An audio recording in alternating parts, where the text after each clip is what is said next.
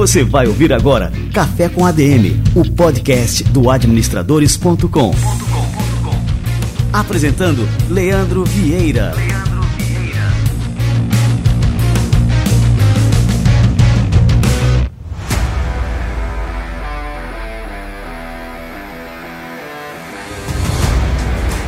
Jorge de Sá é ator, empresário e ex-jogador de basquete. Como atleta, ele jogou no Clube de Regatas Flamengo dos 6 aos 14 anos e logo depois ele conseguiu uma bolsa de estudos nos Estados Unidos. E quando ele voltou ao Brasil, passou a se dedicar à teledramaturgia e trabalhou também como comentarista esportivo no Sport TV.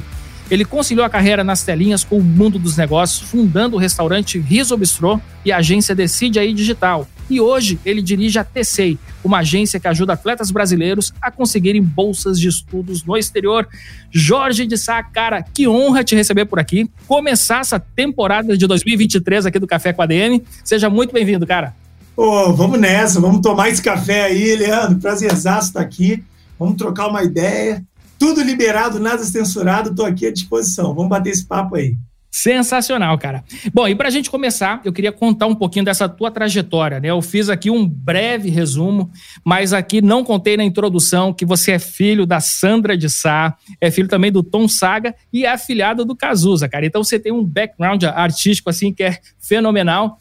Então eu queria que você contasse um pouquinho, né, dessa tua trajetória, por que, que você decidiu também seguir é, pelo caminho dos esportes, depois indo para a teledramaturgia e depois virando também empresário? Conta aí para gente, faz um resumo aí para gente, Jorge. Vou fazer, vou fazer. Cara, é... Minha mãe é apaixonada por esporte, quem conhece ela sabe que ela é flamenguista fanática. Olha só, minha mãe, as pessoas falam assim, porra, tua mãe é flamenguista doente, cara. Eu falo assim, gente, não, não, não, não, não. O que ela diz é, doente é quem não é Flamengo. Ela é flamenguista tranquila, ela é flamenguista saudável. Então, Leandro, a minha mãe flamenguista fanática, doida com esporte, doida com Flamengo. A gente, é, até na nossa casa, a família tem muita gente que é gordinha e tal. Então, a primeira coisa que ela falou, pô, para saúde, vou colocar meu filho desde criança para fazer esporte, fazer o que for. Então, eu cheguei muito cedo no Flamengo, eu com meses já estava no Flamengo fazendo natação ali de criancinha, na banheirinha, mergulhei mesmo de fato na natação, comecei a fazer, para ter uma ideia, natação, ginástica olímpica, taekwondo, judô, todos os esportes para eu estar sempre no Flamengo praticando alguma coisa, não necessariamente com pensamento profissional. Aí com cinco anos de idade eu vi o campeonato de enterrada, meu irmão, vi o Michael Jordan pegando a bola de basquete, naquele campeonato de enterrada, vindo enterrando do lance livre há milênios atrás. Fiquei maluco com aquilo. Falei, mãe, minha parada é essa, eu quero, quero jogar basquete, cara. Minha mãe achou meio doido, porque a gente não tinha conexão nenhuma com basquete, mas eu vi na Band, né, com o grande Luciano Vale, vi aquele momento, fiquei maluco e segui no basquete. Então, com cinco anos de idade, eu entrei na escolinha do Flamengo. Com nove anos de idade, eu fui federado, né, comecei a jogar num nível mais profissional, um nível mais sério. Fui federado no Flamengo, no time de 12 anos de idade. Com 12 anos de idade, eu falei: a parada é a seguinte, eu quero jogar basquete nos Estados Unidos. Quero ir para fora do país. Leandro, para tu ter uma ideia, eu era muito otário, cara. Tu não tem noção o que eu falava. Eu falava assim: eu passava num buraco, aí eu falava assim, pô, já vi nas ruas de Miami que nos Estados Unidos não tem buraco. Pô, mãe, a parada é morar nos Estados Unidos. Pô, mãe, eu vejo os rappers, cara, eles andam nos carros. Eu era muito louco. Mas criança, né? Amarradona, viu? Eu vi um mundo diferente. Né? Eu vi os estádios, eu vi televisão, eu, vi, eu comecei a ver muito filme para aprender inglês. Eu aprendi inglês vendo filme. Então eu, eu achava que os Estados Unidos era. Quando eu digo que otário, é porque eu não valorizava o que eu tinha aqui. Mas criança é assim mesmo. A gente tem que pensar assim. Faz parte, falava, né? Faz parte. Eu falava com o que eu sabia. E aí eu fiquei louco com os Estados Unidos, fiquei louco com basquete, queria ir para lá, eu não queria jogar aqui. Com 12 anos de idade, eu fui numa agência de intercâmbio que tinha perto da minha escola, eu estudava num lugar super maneiro, uma escola britânica no bairro Leblon, né, numa rua onde tinha muita coisa, é uma rua muito movimentada, e fui numa agência de intercâmbio e falei, eu quero estudar e jogar nos Estados Unidos, quero saber como é que eu posso fazer isso, como é que vocês me ajudam. Eles me deram um orçamento. Cara, eu levei esse orçamento para minha mãe, eram 60 mil dólares para fazer o serviço para mim. Eu não tinha noção, como você falou. Minha mãe, Sandra de Sá, cantora super famosa, eu com 12 anos de idade, morando no Leblon, num apartamento de frente para a praia, eu não sabia o que estava por trás. o que estava quitado ou não, o que era dívida de cartão de crédito, o que a gente tinha de dinheiro ou não. Então eu simplesmente vi aquela vida. Segurança, motorista, carros na garagem, peguei o orçamento e falei, pô, mãe, aí, esse é meu sonho, 60 mil dólares, paga aí para mim. Eu nunca fui vacilão em relação à grana, assim, tipo, eu nunca desdenhei do esforço que minha mãe fazia. Eu sempre via que era um esforço, mas eu não tinha noção, eu não sabia mensurar. Então, levei para ela, entreguei o orçamento para ela. Minha mãe teve que me contar que naquele momento ela não tinha 60 mil dólares em cash, e o que eu acho mais legal e mais inexplicável, eu falo até em muitas palestras hoje que eu faço, eu hoje estudei muito para entender isso. Mas na época foi totalmente intuitivo. Ao invés de eu bater pé, falar, pô, mas que droga, que saco, reclamar, cara, eu fui para a rua guardar carro, eu vendi revista na minha escola, eu ajudei minha mãe como assistente de palco, e eu consegui grana suficiente para mandar 300 fitas VHS para os Estados Unidos. Dessas 300 fitas, que eu mandei para high schools lá fora, ensino médio, três escolas me responderam e uma me deu uma proposta de bolsa de estudo, que foi uma escola em St. Petersburg, na Flórida. Né, o meu amigo já estava lá, aí ele levou minha fita também, ele tinha moral lá, os caras gostaram, e eu recebi uma bolsa de estudos para estudar numa escola da Marinha Americana chamada Admiral Farragut Academy, uma escola top nos Estados Unidos, conceituadíssima, poxa, os quartos incríveis, tinha aula, o pessoal tinha aula de velejar, é, bem ou mal eu estava na Marinha Americana, então foi um universo incrível. A partir dali foi quando eu mergulhei mesmo no basquete, comecei a jogar, voltei para o Brasil depois, não me tornei atleta profissional, mas tive essa vivência de jogar contra LeBron James no mesmo campeonato que LeBron James, Chris Paul, Dwight Howard, vários nomes. Nossa, cara. Pô, foi top, cara. E foi muito engraçado que eu voltei, fui campeão juvenil pelo Flamengo fazendo malhação. Era engraçado. Eu me atrasava pro treino, me atrasava pro jogo, me atrasava pra gravação, mas eu passei um ano já na Globo fazendo malhação, fui campeão juvenil pelo Flamengo. Obviamente perdi espaço porque eu comecei a tirar a atenção dali. E aí no final do ano eu tive que decidir e comecei a trabalhar como ator. Isso foi, se eu não me engano, em 2003. Passaram-se os anos, eu seguindo como ator, ficou aquela ferida do esporte. Caraca, larguei o esporte, cara aonde eu decidi largar. Sabe, Leandro, ficou uma história assim. Cara, aonde que eu decidi largar? O, qual foi o momento? Por que, que eu não treinei? Eu era bom. O, que, que houve para eu largar? E aí eu olhei para trás, bateu aquela coisa. Caramba, abandonei. Poxa, mas eu podia ainda trabalhar com esporte, eu podia fazer alguma coisa. Não precisa ser assim. E aí passaram-se os anos, eu vi que o Sport TV, a Globo, assinou um contrato com a NBA. Eu comecei a bater na porta dos caras do Sport TV. Eu estava fazendo uma novela lá, se eu não me engano, era Em Família, uma novela das oito do Manuel Carlos, direção de Jaimon Jardim. E eu fui bater na porta da Globo, falei, cara, eu quero entrar nisso.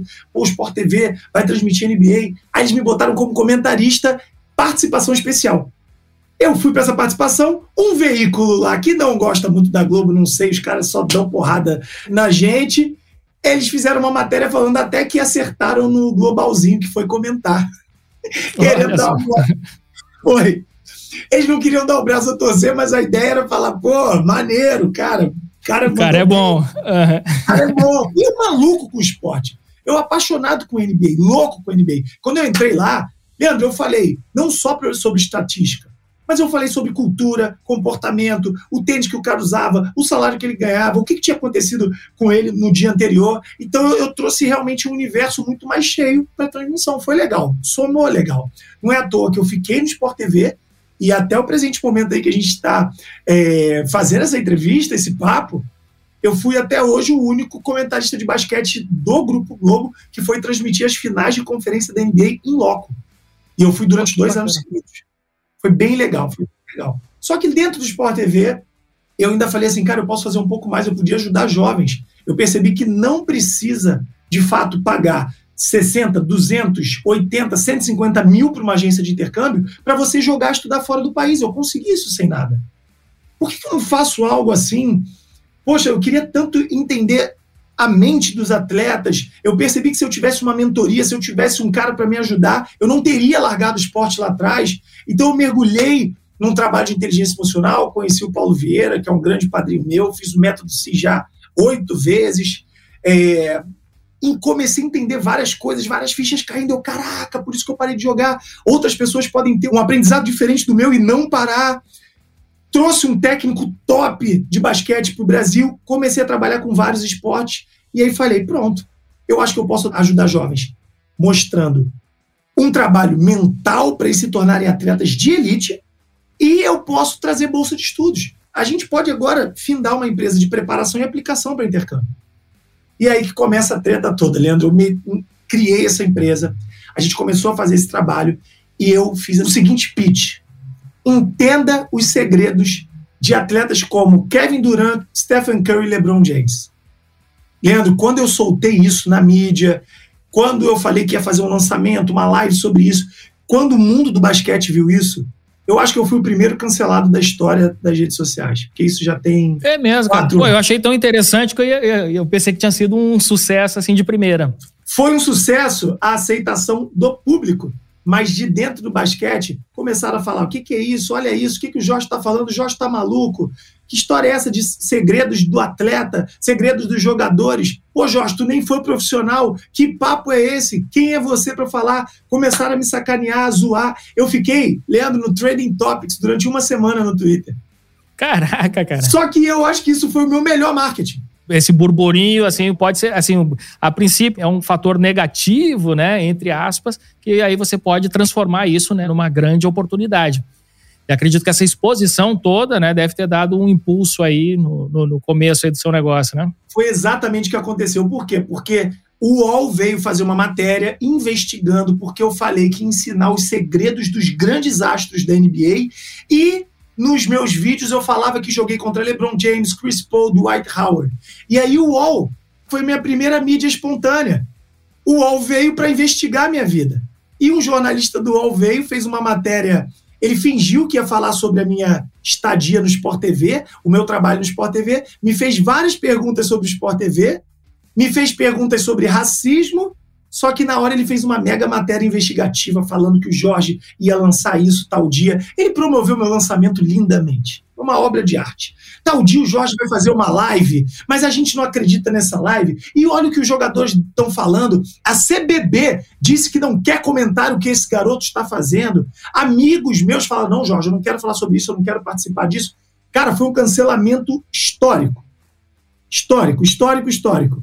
Só que não pode mentir numa matéria. E no final da matéria ele fala: fizemos uma investigação e uma análise, e de fato, Jorge não mente quando diz teve oportunidade de jogar no mesmo campeonato que tais, tais, tais jogadores. E aí foi incrível, porque foi uma mídia escandalosa, mas no final dando veracidade a algo que eles estavam achando que era mentira. Então o que, que isso fez com as pessoas? Pô, estão falando mal do cara, porque o cara tem uma promessa escandalosa, mas o cara não tá mentindo. Vamos ver essa live dele. E aí, anos atrás, cara, sem grana de tráfego, eu botei 300 pessoas numa live no Facebook, tem mais ou menos quatro anos. Uma hora antes da live, me botaram num grupo que tinha atletas da NBA para me sacanear, para falar, tu vai fazer essa besteira, não sei o quê, papapá, papapá. Jogaram tudo em cima de mim, mas a live saiu, foram mais ou menos 280 pessoas. Eu trouxe 28 meninos para o projeto, meninos foram para fora do país e hoje, Leandro, a gente já está somando 800 jovens que conseguiram bolsa de estudos, a gente chega a 13 milhões de reais distribuídos em bolsa de estudos e a gente chega aqui no Café com a DM para trocar essa ideia. Então, no final, a coisa deu tudo certo.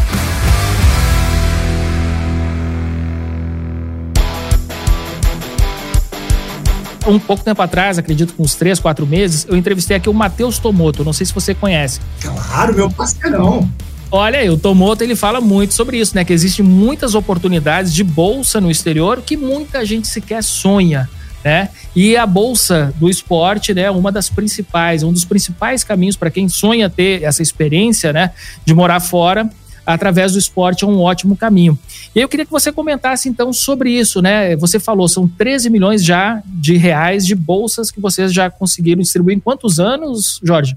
Nosso projeto, eu fiz ele três anos de forma aleatória, digamos assim. Eu só fazia contatos e já tem quatro anos que de fato é uma empresa, de fato, que foi essa primeira live e daí tudo aconteceu mesmo. Então, digamos que eu já levo os jovens para jogar, estudar fora do país com bolsa de estudos garantida. Eu vou explicar por que, que eu falo isso.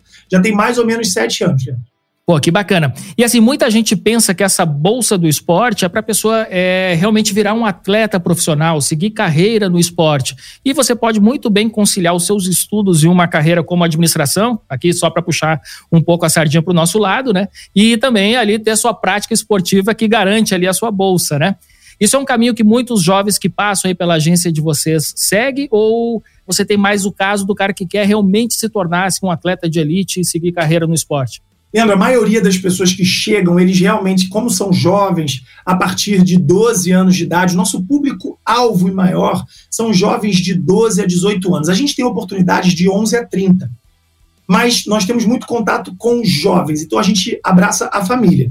Então, o meu trabalho é conversar com pai, com o jovem, e normalmente é aquele ansejo, aquela vontade de se tornar um atleta de elite de fato, o que é totalmente possível, mas como você falou muito bem, não é o único caminho. O Tomoto, por exemplo, é um cara que eu indico. Por quê? O Tomoto, ele ensina como conseguir essa bolsa. Eu tenho, de fato, uma agência que traz a proposta de forma garantida.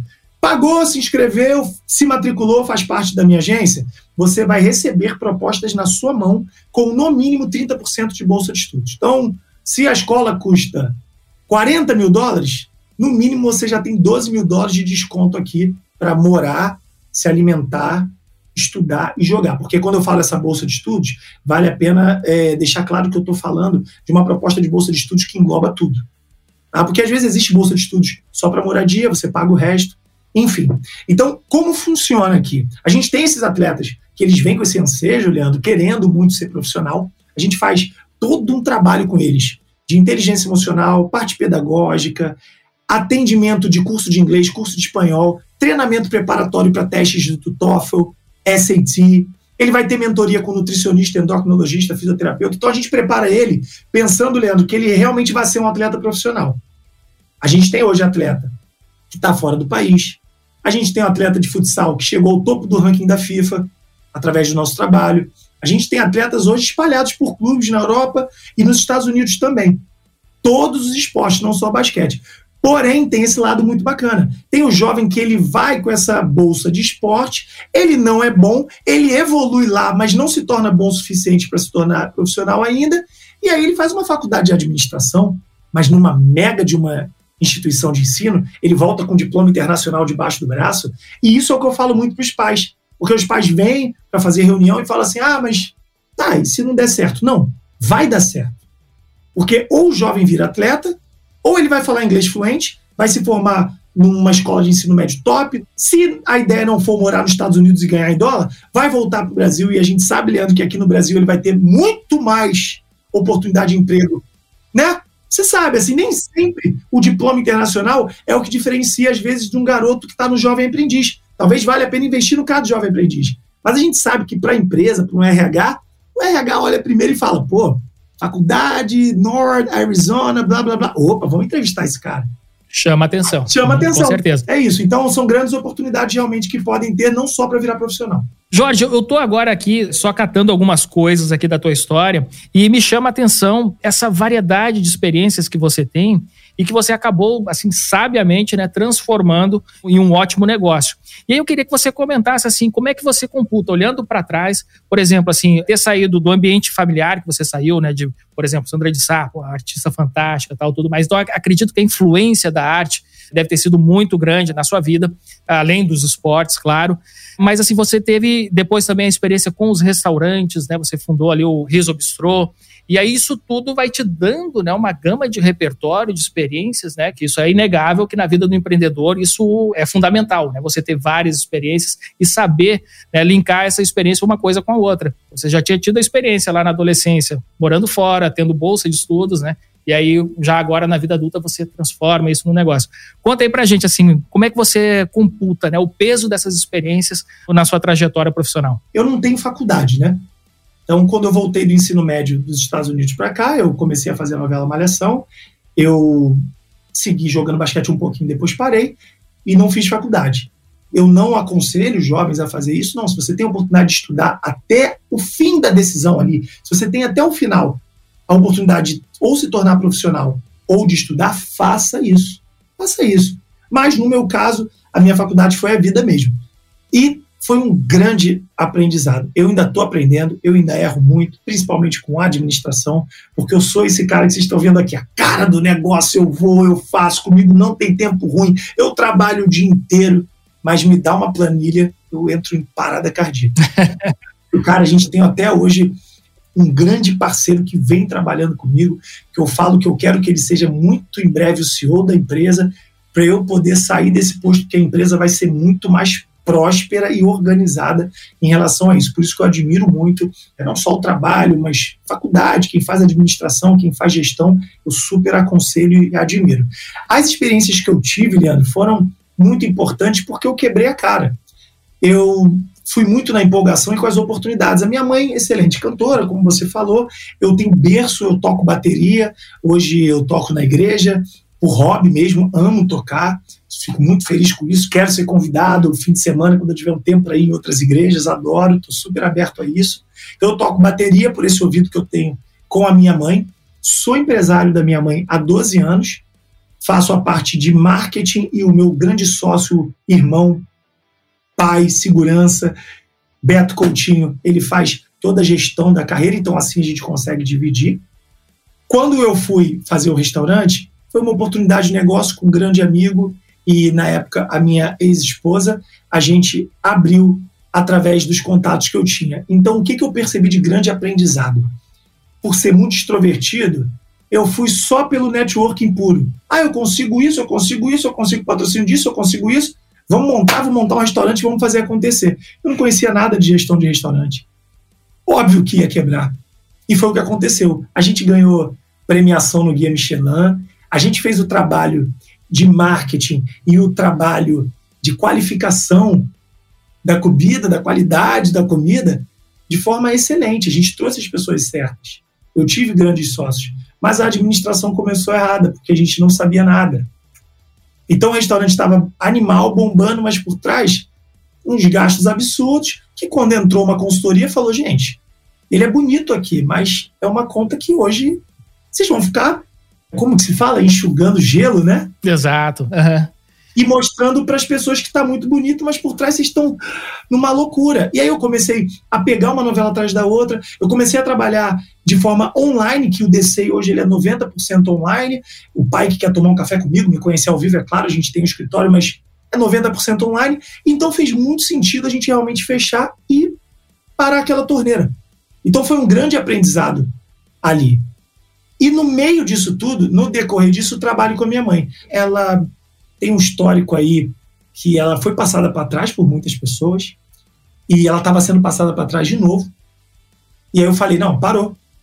Vem para cá, tu confia em mim. Eu agora tenho aprendizado do restaurante, de estar tá quase quebrado, na época estava quase. Eu tenho aprendizado da minha vida, eu tenho algumas coisas que eu já caí, eu posso ajudar. Eu ainda não sou o cara ideal financeiramente na parte de administração, vamos trazer esse cara, mas vem para cá, mãe ela topou. A gente está há 12 anos, a gente levantou, graças a Deus, muito, não a carreira, porque seria um absurdo eu falar que eu levantei a carreira dessa mulher maravilhosa. Mas a gente conseguiu ajudar muito a ela estar tá no nível super legal, a ela se manter jovial, ela se manter atualizada. Hoje a agenda de shows está muito maior. A gente pegou desde o ano passado, de fato, eu mergulhei de fato no Instagram e no YouTube ela saiu de 3 mil inscritos no YouTube para 120 mil, o Instagram triplicou de tamanho ano passado, então o caminho da minha mãe está num caminho muito, muito, muito legal. Fora que musicalmente a gente não precisa encostar que ela é fenômeno, ela resolve. E tudo isso são pitadas que vão me fortalecendo com os erros e com os acertos. Eu tenho muitos erros. Erros do restaurante que eu tenho que lidar até hoje, o empreendedor sabe disso. Não ficou para trás, quebrar não fica para trás, né? Você tem que lidar com aquele problema. Então, eu fui trazendo calma, ouvir mais e falar menos. Eu fui trazendo dessas experiências. Eu trouxe dessas experiências marketing. Foi na marra. Hoje eu tenho grandes parceiros do meu lado que eu vou aprendendo com eles, que eu consumo conteúdo deles. Mas hoje, poxa, hoje quem tem Paulo Cuenca e Esser na internet, eu tenho a oportunidade de, de trocar um WhatsApp com eles, são caras que me ajudam muito. Eu tenho parceiros na área de inteligência emocional. Então hoje, o que eu posso dizer, Leandro, foi eu criei um network muito grande que é um network que simpatiza comigo e através desse network eu estou me fortalecendo dentro das minhas deficiências.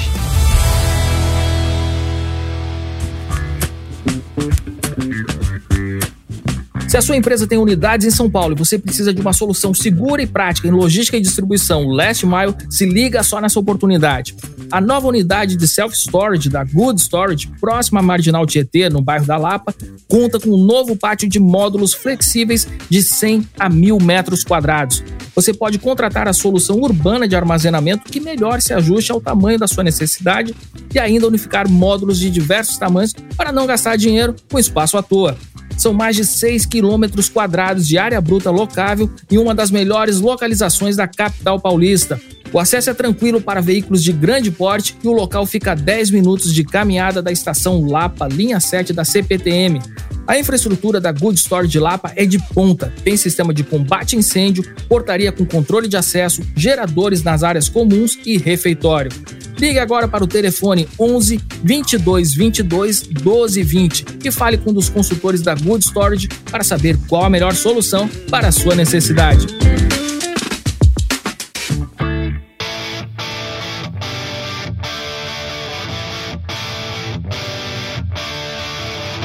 Jorge, eu estou impressionado assim também com a sua inteligência, porque você ressaltou várias vezes aqui a importância da administração né, que a administração é o ponto-chave. Então, assim, você pode ter, por exemplo, uma pessoa com grande talento, ser excelente naquilo que faz, mas se ela não souber administrar a carreira, se não souber administrar os negócios, ter essa visão empresarial, isso vai colocar tudo em risco. Então, a importância da administração é um ponto que você ressaltou aqui agora. E outro ponto que eu acho interessante a gente tocar é que você também falou aqui das suas referências, as pessoas que estão te ajudando também nesse processo.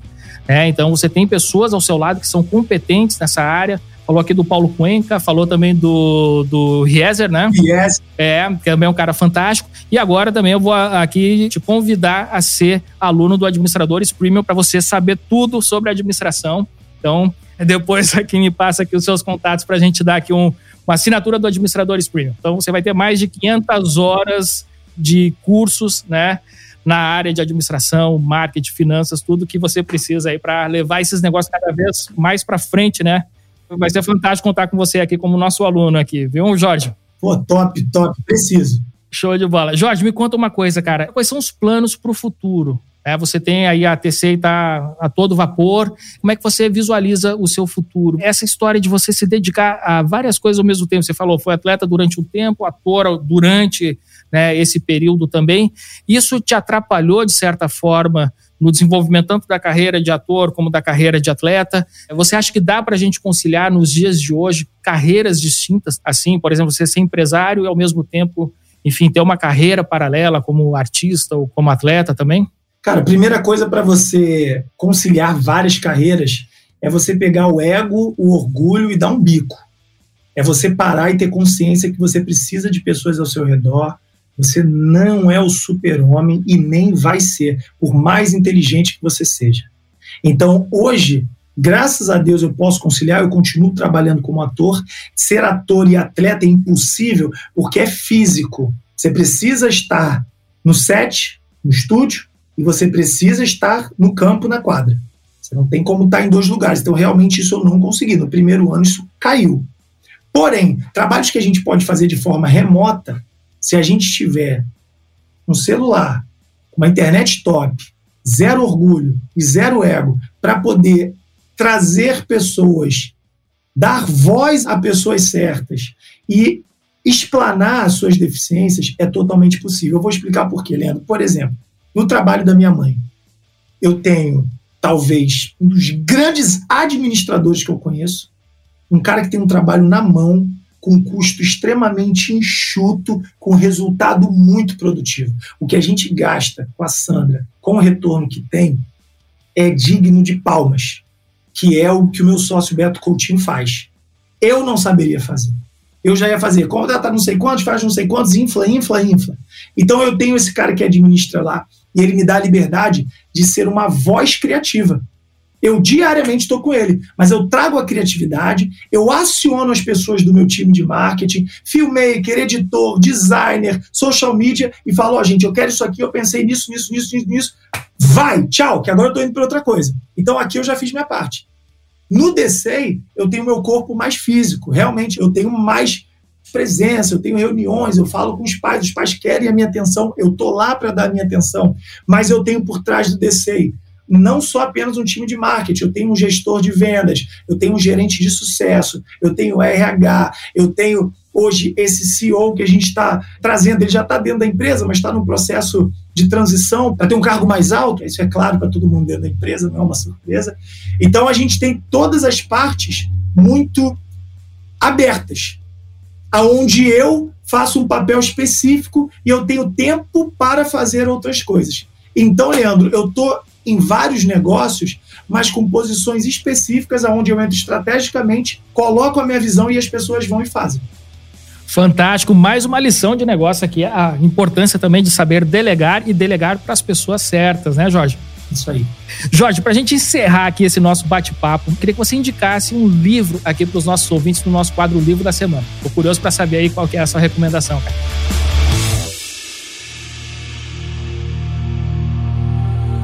Livro da Semana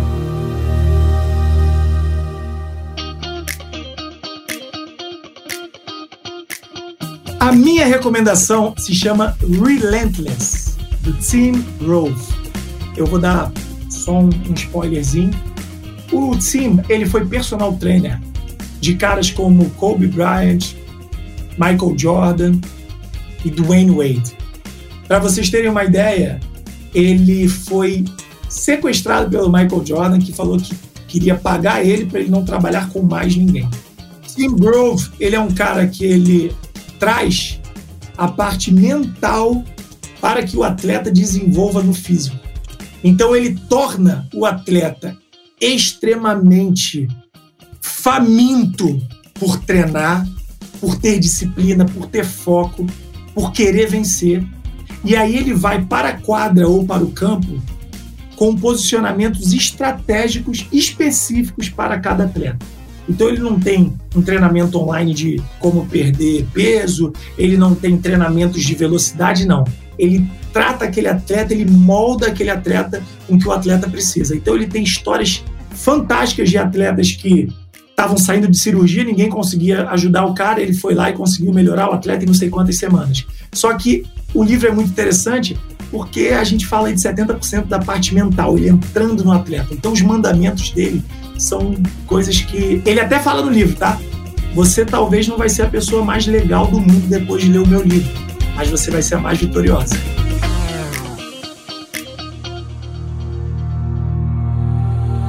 Livro da Semana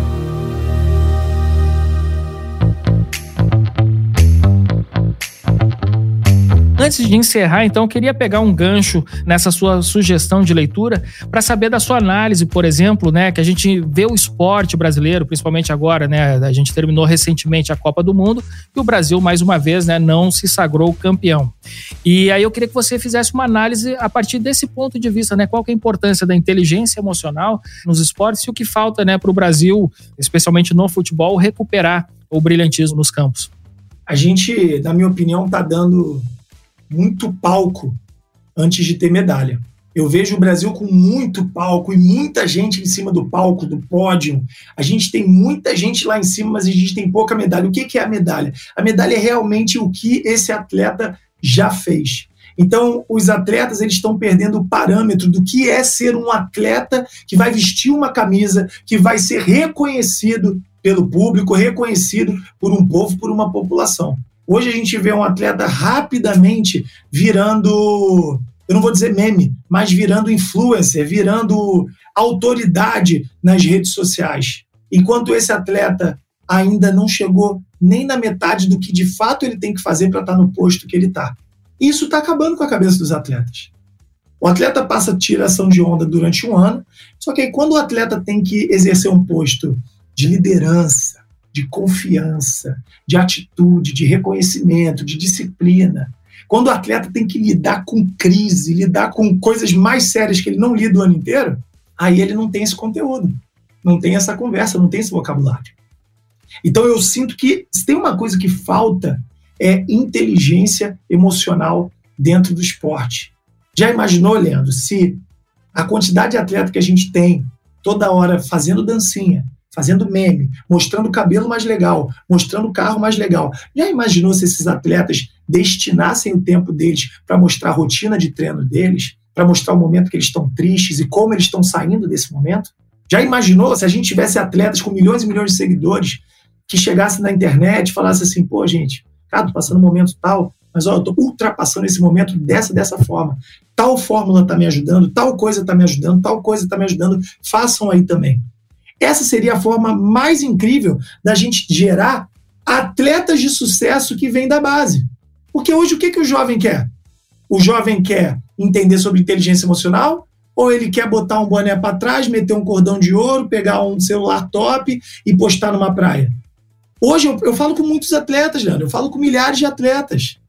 A gente tem 800 jovens que conseguiram bolsa de estudos, mas eu tenho um sistema de mentoria com 21 mil alunos. Cara, que fantástico. É, eu faço aulas em grupo, claro, a gente tem é uma plataforma super legal. Quando eu pergunto assim, cara, qual é o seu objetivo? O cara fala, pô, eu quero chegar no time tal, pô, eu quero comprar carro tal. Não tem um que fala assim, caraca, eu quero ganhar a Copa do Mundo, chegar no meu país, levantar a taça e falar, é nossa, pô! Isso acabou. Então os valores estão invertidos muito por conta da representatividade dos atletas que estão no topo hoje. Bom, agora finalizando mesmo, queria que você passasse aqui para a turma, e até esqueci de te perguntar isso, se você produz conteúdo também em rede social, que a gente possa acompanhar, grudar em você. Acompanha essas ideias, cara, você é um cara cheio de ideias aqui, então eu tô curioso aí também para seguir aí te acompanhando. Não, segue sim, segue sim, vamos estar tá junto. Jorge de Sá, Jorge de Sá tudo junto. Vai me achar no Twitter, vai me achar no Instagram e vai me achar no YouTube. Eu voltei agora a produzir conteúdo para o YouTube, então o YouTube está engateando, mas o Instagram está, graças a Deus, cada vez melhor com a ajuda de todo mundo. Então, pô, é uma coisa que eu adoro, gente. Eu respondo direct. Responder direct quase já acabou com o meu casamento, que eu fico lá assim, ó, o dia inteiro mesmo respondendo. Então, entra lá, Pô, Leandro, você, todo mundo do Café com a DM, o pessoal que está assistindo a gente, entra lá, dá uma olhada no conteúdo, tira dúvidas, entra nos stories, eu estou sempre fazendo caixa de perguntas para trocar ideia nos stories, me chama no inbox, fala o que, que achou, gostou, não gostou. Eu estou sempre aberto a trocar ideia com a maior quantidade de pessoas que eu conseguir. Jorge, cara, te agradecer muito aqui pela presença no nosso Café com a DM. Estamos começando aqui o ano com um Café com a DM turbinado de cafeína com você aqui. Então, muito obrigado mesmo, Jorge. E tamo junto aí. Vamos trocar mais ideias aí, fazer mais projetos juntos também nesse ano aí. Tamo junto, cara. Conta comigo aí. Pô, foi top estar tá aqui. Você já tem um trabalho de muito tempo incrível. Um prazer abrir né, esse ano. Conta comigo, grande abraço, tamo junto, rapaziada.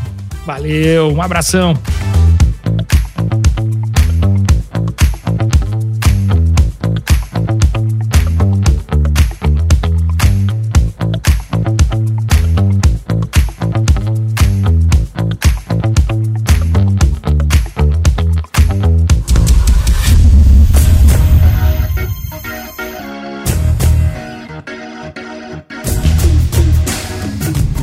Você ouviu Café com ADM, o podcast do administradores.com.